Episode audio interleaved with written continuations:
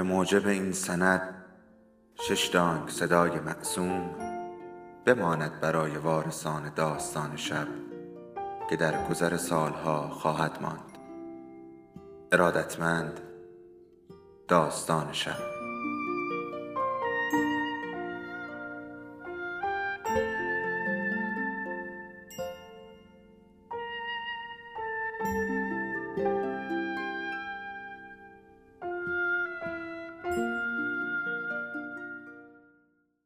یکی بود، یکی نبود.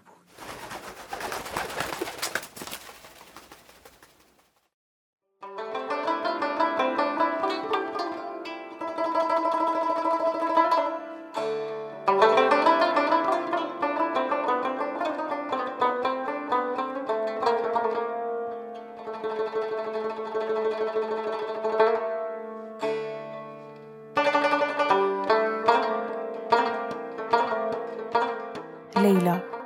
برای لیلا دلپسندترین لذت‌های زمینی این بود که کنار عزیز دراز بکشد و صورت کودکانش چنان به او نزدیک شود که بتواند ببیند مردمک‌های گندش باز می‌شود و جمع می‌شود.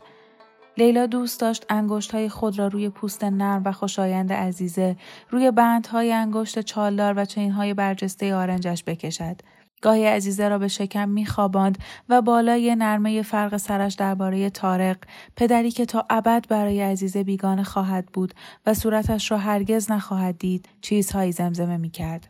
لیلا از استعداد طارق برای حل معما، کلک و شیطنت او و خنده راحتش به بچه میگفت. موجه‌های قشنگی داشت، مثل موجه‌های تو انبوه، چونه خوب، بینی ظریف و پیشانی گرد. آخ، بابات خوش قیافه بود عزیزه، کامل بود، بی‌نقص، مثل خودت. اما مواظبت می‌کرد که هیچ کس نام او را از دهانش نشنود. گاهی رشید را غافلگیر می‌کرد که به طرز خاصی داشت به عزیزه نگاه می‌کرد. دیشب که در اتاق خواب روی زمین نشسته بود و میخچه پایش را می‌برید، بی هوا گفت: خب اوضاع بین شما دوتا چجور بود؟ لیلا نگاه حیرانی به اون انداخت. انگار که از حرفش سر در نیاورده باشد. لیلی و مجنون، تو یک لنگه، بین تو اون چه اتفاقی افتاد؟ لیلا دقت کرد که لحن صدایش تغییر نکند و گفت: دوست من بود. خود را با آماده کردن بطری شیرم سرگرم کرد. تو که میدونی؟ چیزی رو که باید بدونم نمیدونم. رشید تراشه های میخچه را روی قاب پنجره گذاشت و خود را در رخت خواب انداخت. فنرهای تخت با صدای بلندی قیج قیج کرد. رشید پای خود را از هم باز کرد و دست به خشتک خود گذاشت.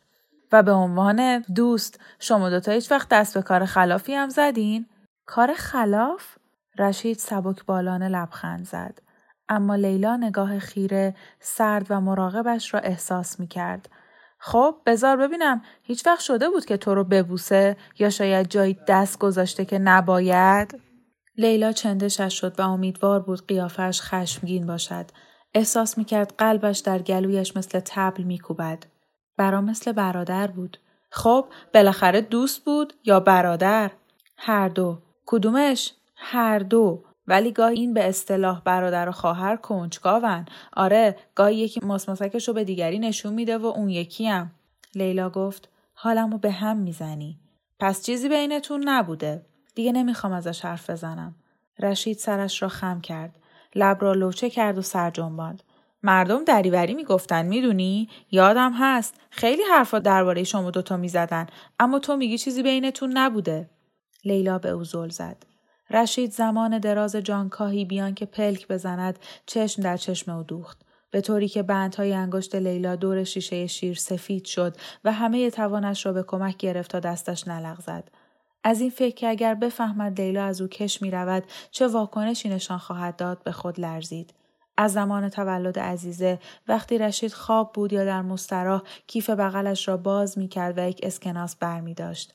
بعضی هفته ها اگر کیف بغلی سبک بود فقط یک اسکناس پنج افغانی بر می داشت یا از ترس آنکه بفهمد هیچی بر نمی داشت.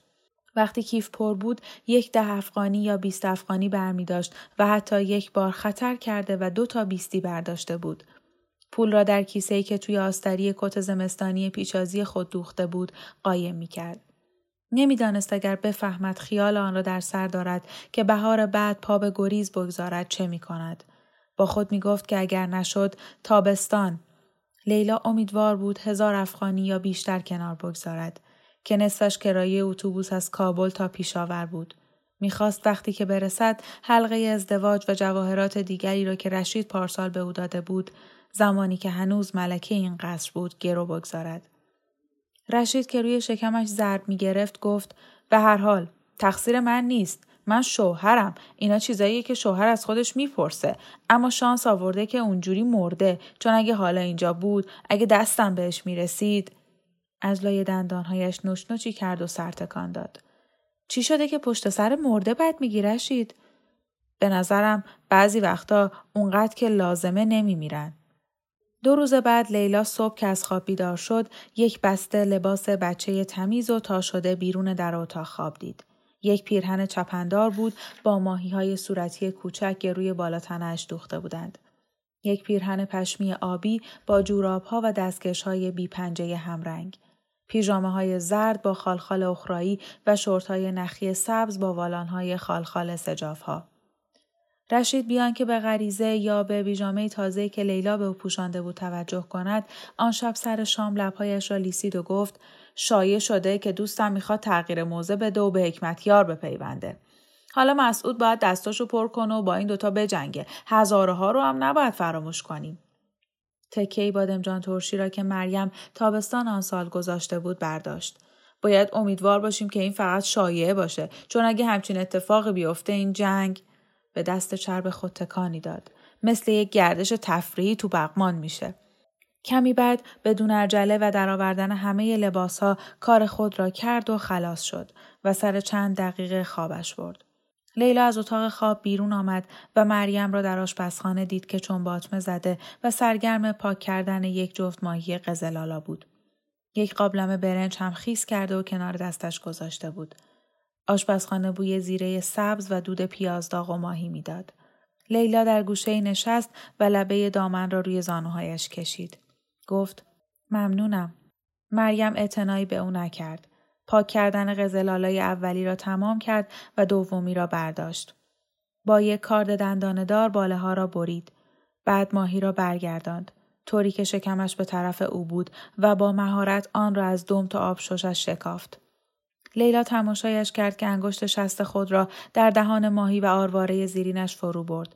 فشار داد و با یک ضرب به طرف پایین آب شش‌ها و دل و روده‌اش را درآورد. لباس‌ها خیلی قشنگند. مریم زیر لب گفت: به دردم نمیخوره. ماهی را روی روزنامه‌ای انداخت که از خونابه خاکستری لزجی لک شده بود و سرش را جدا کرد. یا به دخترت میرسید یا به بیتها. اینجور پاک کردن ماهی را از کجا یاد گرفتی؟ تو زمان بچگی‌ها محل زندگیم کنار یک نهر بود. خودم ماهی میگرفتم. من هیچ وقت نگرفتم. کار زیادی نداره. اصلش صبر کردنه. لیلا تماشا کرد که قزلالای پاک شده را سه قسمت می کند. خودت لباسا رو دوختی؟ مریم سری جنباند. کی؟ مریم تکه های ماهی را در کاسه آبی شست. دفعه اولی که حامله شدم. شاید هم دفعه دوم. هجده نوزده سال پیش. به هر حال سالها پیش. همونطوری که گفتم هرگز فرصت استفاده از اونها نشد. واقعا خیاط قابلی هستی. شاید یادم بدی. مریم تکه های آب کشیده قزلالا را توی کاسه تمیز دیگری گذاشت. همچنان که آب از نوک انگشت‌هایش میچکید، سر برداشت و به لیلا نگاه کرد. انگار اولین بار است که او را می‌بیند. گفت: هرگز کسی برای من قد علم نکرد. لیلا گونه های افتاده مریم را، پلک‌هایی را که از خستگی چین خورده بود، شیارهای عمیقی را که دور دهانش را گرفته بود دید زد. اینها را طوری دید که انگار او هم برای اولین بار کسی را می‌بیند و برای اولین بار این صورت رقیب نبود که می‌دید، بلکه صورتی بود حاکی از اندوه‌های ناگفته، بارهایی که بی‌اعتراض به دوش داشت، سرنوشتی که به آن تن در داده و در برابرش تاب آورده بود. لیلا از خود پرسید اگر خودش هم اینجا بماند بعد از بیست سال صورتش هم همینطور می‌شود. لیلا گفت: نمی‌تونستم بذارم. تو خونه بزرگ نشدم که مردم با هم اینجوری رفتار کنن. حالا خونه تو اینجاست. باید بهش عادت کنی. به اون نه. نمی کنم. مریم که دستهایش را با کهنه خوش میکرد گفت دست روی تو هم بلند میکنه. میدونی که یکم دیگه که بگذره تو براش دختر زاییدی. پس میفهمی گناهت حتی کمتر از من قابل بخششه. لیلا سر پا ایستاد. میدونم بیرون سرده، اما نظرت چیه که ما گناهکارا یه استکان چای تو حیاط بخوریم؟ مریم با تعجب نگاهش کرد. نمیتونم، باید لوبیا رو دونه کنم و بشورم. صبح کمکت میکنم که کار تموم شه. آخه اینجا رو باید تمیز کنم. با هم میکنیم. اگه اشتباه نکنم قدری حلوا مونده، با چای خیلی میچسبه. مریم کهنه را روی پیشخوان گذاشت. لیلا از طرز بالا زدن آستین‌ها، مرتب کردن روسری و پس زدن طره مویی که از زیر روسری درآمده بود به هیجان او پی برد. چینی‌ها میگن بهتر آدم سه روز از غذا محروم شه اما یه وعده چایی از دستش نره. مریم لبخند خفیفی زد. ضرب المثل خوبیه. همین جوریه، اما زیاد نمیتونم بمونم ها. فقط یه استکان. بیرون روی صندلی‌های تاشو نشستند و با انگشت از یک کاسه حلوا خوردند. استکان دوم چای را نوشیدند و لیلا که پرسید سومی را هم می‌خواهد، مریم جواب مثبت داد. توپی در تپه‌ها به غرش درآمد و آن دو ابرهایی را تماشا کردند که آرام آرام ماه را می‌پوشانند و آخرین پروانه‌های شبتاب فصل تاخهای زرد روشن کوچکی در تاریک رسم می‌کردند. و وقتی صدای گریه عزیز شنیده شد و رشید داد زد که لیلا بیاید و صدایش را ببرد، نگاهی بین مریم و لیلا رد و بدل شد. نگاهی بی قید و آکی از دانایی. لیلا با همین تبادل نگاه گذرا و بی کلام با مریم پی برد که دیگر با هم دشمن نیستند.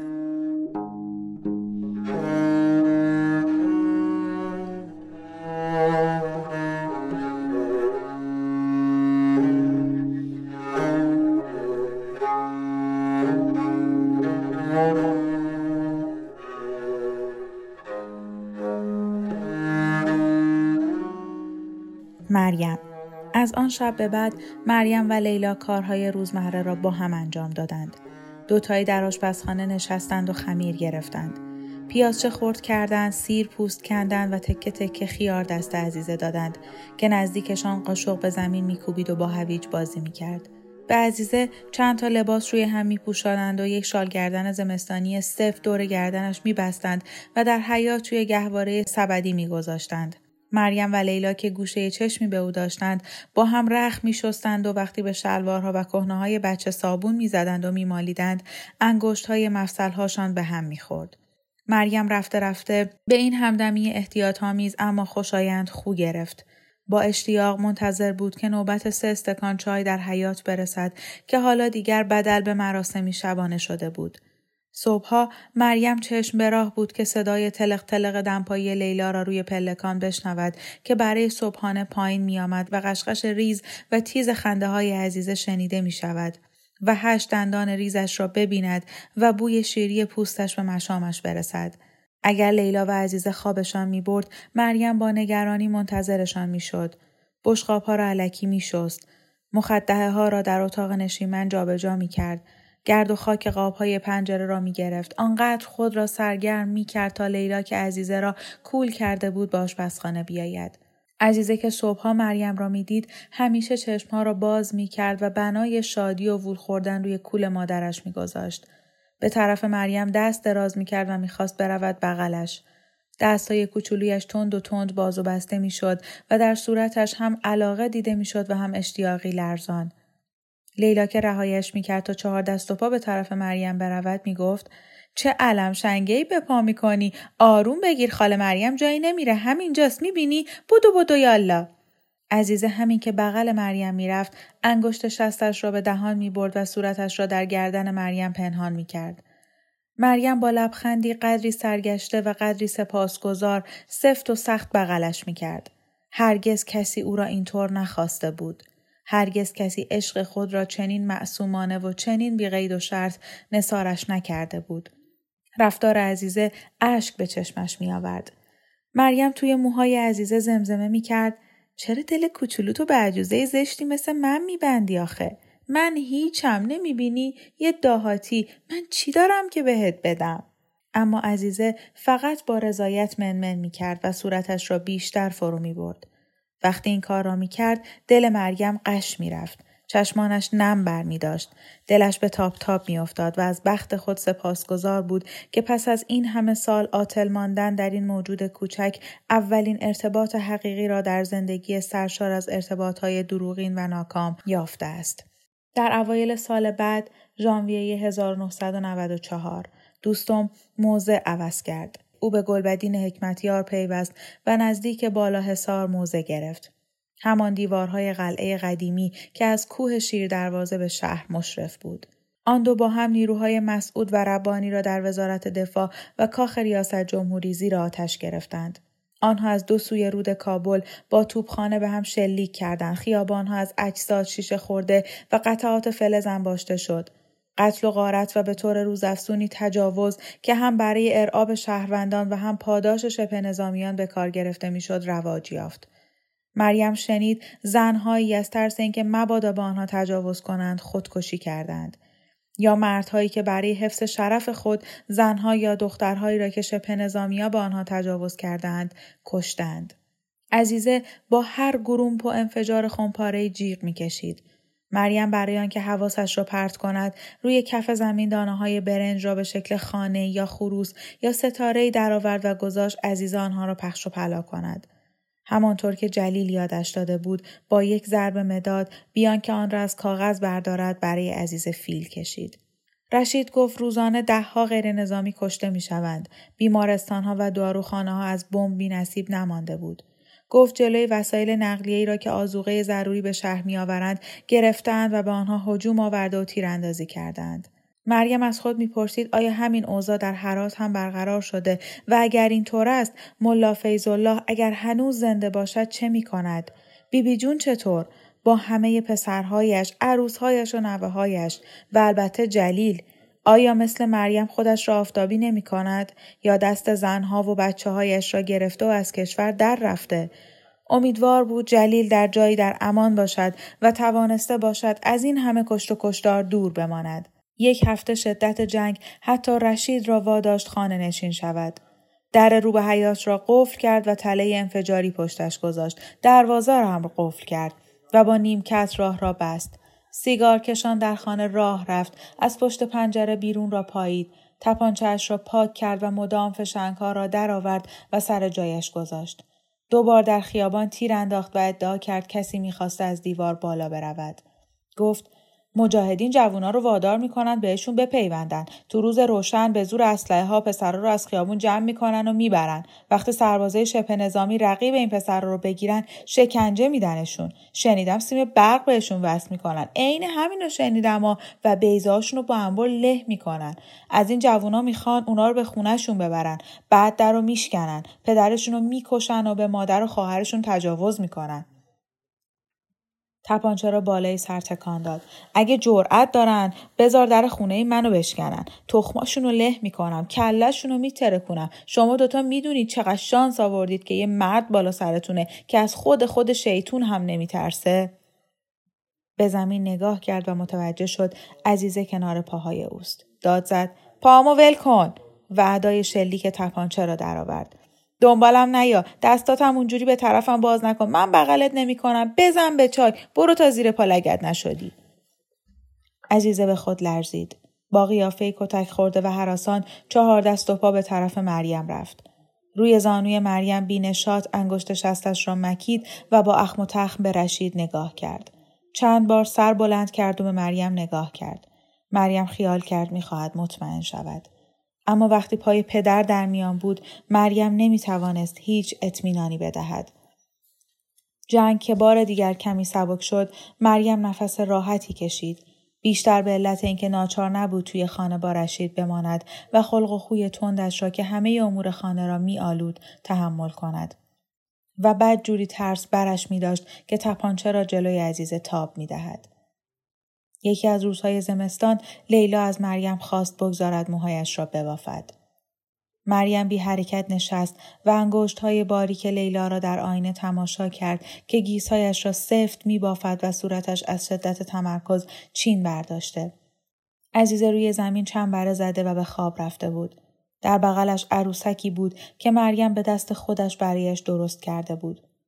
مریم عروسک را از لوبیا پر کرده و لباسش را از پارچه‌ای که در چای رنگ کرده بود دوخته و گردنبندش را از قرقره‌های خالی کوچکی که نخ را از میانشان گذرانده بود درست کرده بود.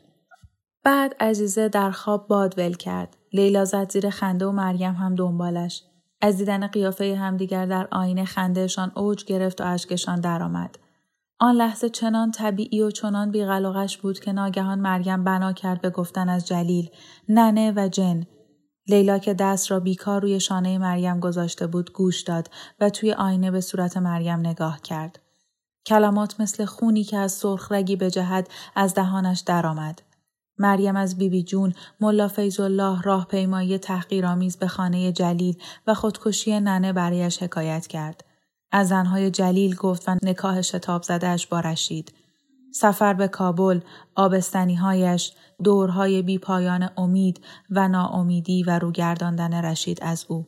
بعد لیلا پای صندلی مریم نشست. با حواس پرتی پرزی را که لای موهای عزیزه بود درآورد. لحظه سکوت برقرار شد. لیلا گفت من هم رازی برای گفتن دارم. آن شب خواب از چشم مریم گریخت. توی رخت خواب نشست و بارش بی صدای برف را تماشا کرد. فصلها آمده و رفته بودند. رؤسای جمهور بر کابل حکومت کرده و به قتل رسیده بودند. یک امپراتوری سقوط کرده بود. جنگ‌های قدیم به پایان رسیده و جنگ‌های تازه آغاز شده بود. اما مریم نه چندان توجه کرده و نه برایش مهم بود. این سالها را در گوشه دوردستی از ذهن خود به سر برده بود. کشتزاری خشک و بی حاصل، فراسوی هر آرزو و سوگی، فراسوی هر رویا و توهمی. اینجا آینده مهم نبود و گذشته تنها این حکمت را در برداشت، اینکه عشق سوء تفاهمی ویرانگر است و همدست آن امید، سرابی جفا پیشه. و هر وقت این دو گل سمی در آن کشتزار سوخت جوانه می زد، مریم آنها را ریشه کن می کرد. آنها را از ریشه در می آورد و پیش از اینکه پا بگیرند در گودالی می انداخت. اما به نحوی در این چند ماه اخیر لیلا و عزیزه چنان که معلوم شد یک حرامی مثل خودش ادامه وجود او شدند و حالا دیگر این زندگی که مریم این همه سال آن را تحمل کرده بود بدون وجود آنها تحمل ناپذیر به نظر می رسید. من و عزیزه بهار آینده میریم. با ما بیا مریم. سالهای گذشته با مریم مهربان نبودند. با خود گفت اما شاید هنوز سالهای بهتری در پیش باشد. یک زندگی تازه، یک زندگی که در آن سعادتی را که ننه می گفت یک حرامی از آن محروم است بیابد. دو گل تازه به طرزی غیر منتظره در زندگی مریم شکفته بودند.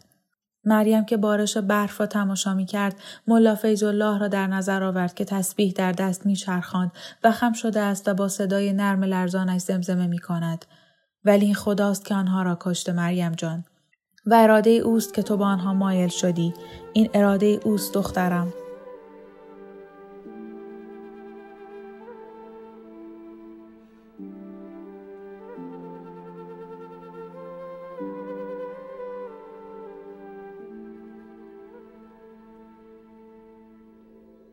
داستان شب بهانه است برای با هم بودن، دور هم نشستن، شنیده شدن.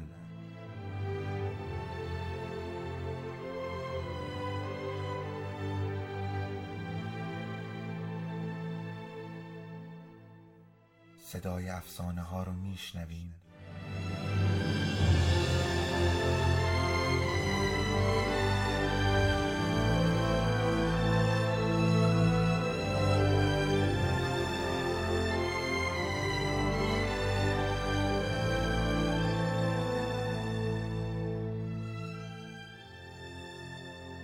شبتون بخیر.